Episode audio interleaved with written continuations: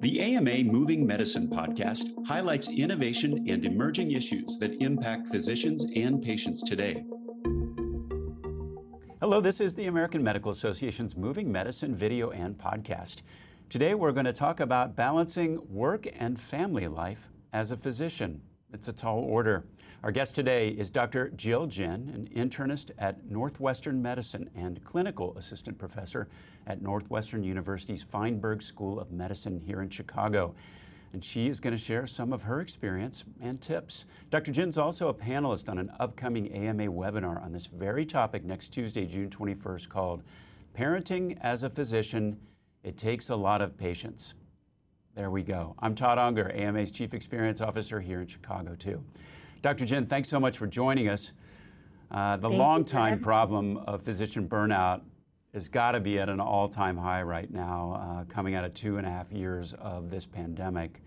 Uh, for many physicians, not only do they have additional stressors uh, uh, at hospitals or offices, but also at their home as well. Tell me a little bit about uh, pandemic life for you and your family. Well, I would say the biggest challenge by far was at the beginning, the first few weeks of the pandemic when everything suddenly shut down. Uh, daycares closed. Both of our both of my kids have been in full-time daycare since they were six months old and that was a constant up until the beginning of the pandemic and both my husband and i are physicians so at that time you know he was still going to the hospital every day I transitioned over to telehealth pretty quickly at the beginning since I see um, patients on outpatient uh, in outpatient setting. But we were busy. It was crazier than ever before, and our kids were home. We had no help. It was nuts at the beginning. And I would say at the, the beginning, that's what separated us, I think, um, as a two physician family from other families um, with people with parents who are not in healthcare because at the beginning i think things slowed down for them and they were able to take some time off. Kind of people were still figuring out how to do work from home and they had a little bit more time and a little bit more um, flexibility in schedule. So for pandemic life as a physician I, I would say the it was not the lack of flexibility and the the busyness and the volume and the that was all um, the biggest challenge for us which has since in the past two years of course gotten much better um, and especially as schools and mm-hmm. daycares reopened and um, telehealth became more of a of a um, telehealth became more standard and the workflows became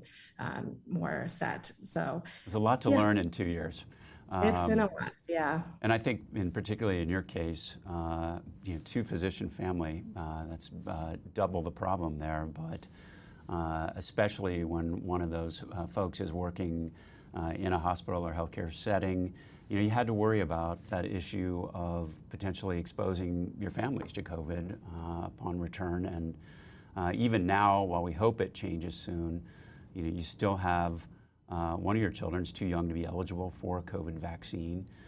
Talk a little bit about how you navigated your concerns kind of early in this process and you know and now how are you dealing with the risks associated with doing your job yeah a great question so early in the pandemic it i feel like it's hard to remember now but it was so different because the original versions of, of um, COVID were not affecting kids as much. So if you recall at the beginning, kids were not, really not being infected, and the ones who were were by and large asymptomatic. And I think at that time, when we did not know very much about COVID at all, that was the only thing that was keeping um, my sanity in check. Is just knowing that all the data and the facts at the beginning were showing that kids were not really getting it. Um, it wasn't really until Delta um, came along that you know kids started becoming infected more frequently, and of course with Omicron and BA2 and all those subvariants, kids are getting it a lot. But by and large, they are still getting very um, mild disease, and the risk of hospitalization and death, of course, very very low. So I think that has been for me uh, just knowing that um, the statistics of that has has really kept me grounded. And as we progressed in the course of the pandemic, of course, we um, the risks of exposure and now we know more about how you know exposure and transmission works and i feel like we i personally have become a little bit desensitized to the fear itself of exposure just by being at work and seeing so many patients so that has also somewhat been helpful through the course of this in helping me as as kids became more infected um, we are also learning more and we're also getting more we're getting better at mm. um, at dealing with exposures so that timeline has worked out well for me. So, in terms of vaccination, so my son who's six is vaccinated, and my daughter who's four is not. And what, that while that was very that was exciting for him to get the vaccine, and it was it was great, and um, we were all very supportive of that. That actually hasn't really changed how I treat them um, uh, on a day-to-day basis. So they both still go to school. They we both they both do the same activities for the most part. I haven't used that as a huge differentiating factor um, just because of our personal situation. You know, everyone's personal calculus is different based on um, whether they have immunocompromised people in their families or, you know, certain personal situations, um, which we do not.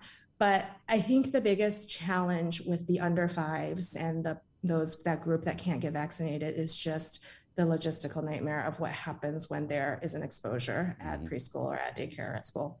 Um, just because the guidelines um, in Illinois, and it may differ by state, but in Illinois, you know, those who are not vaccinated and have an exposure, that counts as a close contact. Those who are vaccinated and have an exposure, it does not count as a close contact. And the paths really diverge of how to handle those.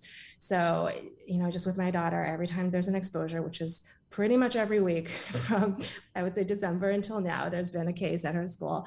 Um, you know, they have to do test to stay, which is every other day testing. If they can't do test to stay, she has to stay home in quarantine. There's just a whole bunch of stuff and logistical um, mental um, burden that comes with that that I don't face with my son. So. Medicine doesn't stand still, and neither do we. AMA members don't just keep up with medicine, they shape its future. Help move medicine, join the movement. Visit ama-assn.org slash moving medicine. Currently, that's the biggest difference. And so I certainly do hope the vaccine is approved very soon for um, those under fives. Um, but I would say, I guess, in terms of the fear of severe illness or complications, it's um, thankfully for our personal family situation not um, a huge concern. Uh, I'm sure your, your comments are resonating with uh, all those folks out there that have uh, young kids uh, and, and dealing with what you and your, your spouse are. Uh, obviously, beyond the children part of this, um, what are your secrets to have uh, made it through this, this big period of time? Uh, being a good partner uh, to your to your husband and kind of juggling that with being a good physician. Yeah, I, I well, I have no secrets. It's hard. It is very hard, and especially with both of us being physicians it, and having little flexibility, it's it's it's all about the give and take and a balance and recognizing that some weeks you're going to be doing most of everything and then other weeks it'll swap and it just is a it's a moving target and you just got to be okay with that i think um, obviously we're not out of the woods yet here and we continue to have uh, uh, levels of, of covid that are not normal but uh, some sense of normalcy uh, uh, back at it I guess we'll call it the regular old balancing the demands of your job and home life. Uh, hopefully, we'll just aspire to that part. But did the pandemic itself, you know, teach you any lessons that have uh, now come through into this kind of new period about the way that you approach work-life balance? I think it's taught me to advocate for myself and my family and my home life more. I think that um, it's you know it's taught me that I really have to prioritize it and make it um, make sometimes it you know my my kids and my family have to be the priority. And before whereas i think many physicians are trained not to speak up about that that kind of stuff or just kind of put your head down and work harder or grin and bear it i think that the pandemic really taught me personally to put a pause on some of that work ethic that's so um, drilled into us and advocate for the family and was say, that was that hard for you? yes. Oh yes it was.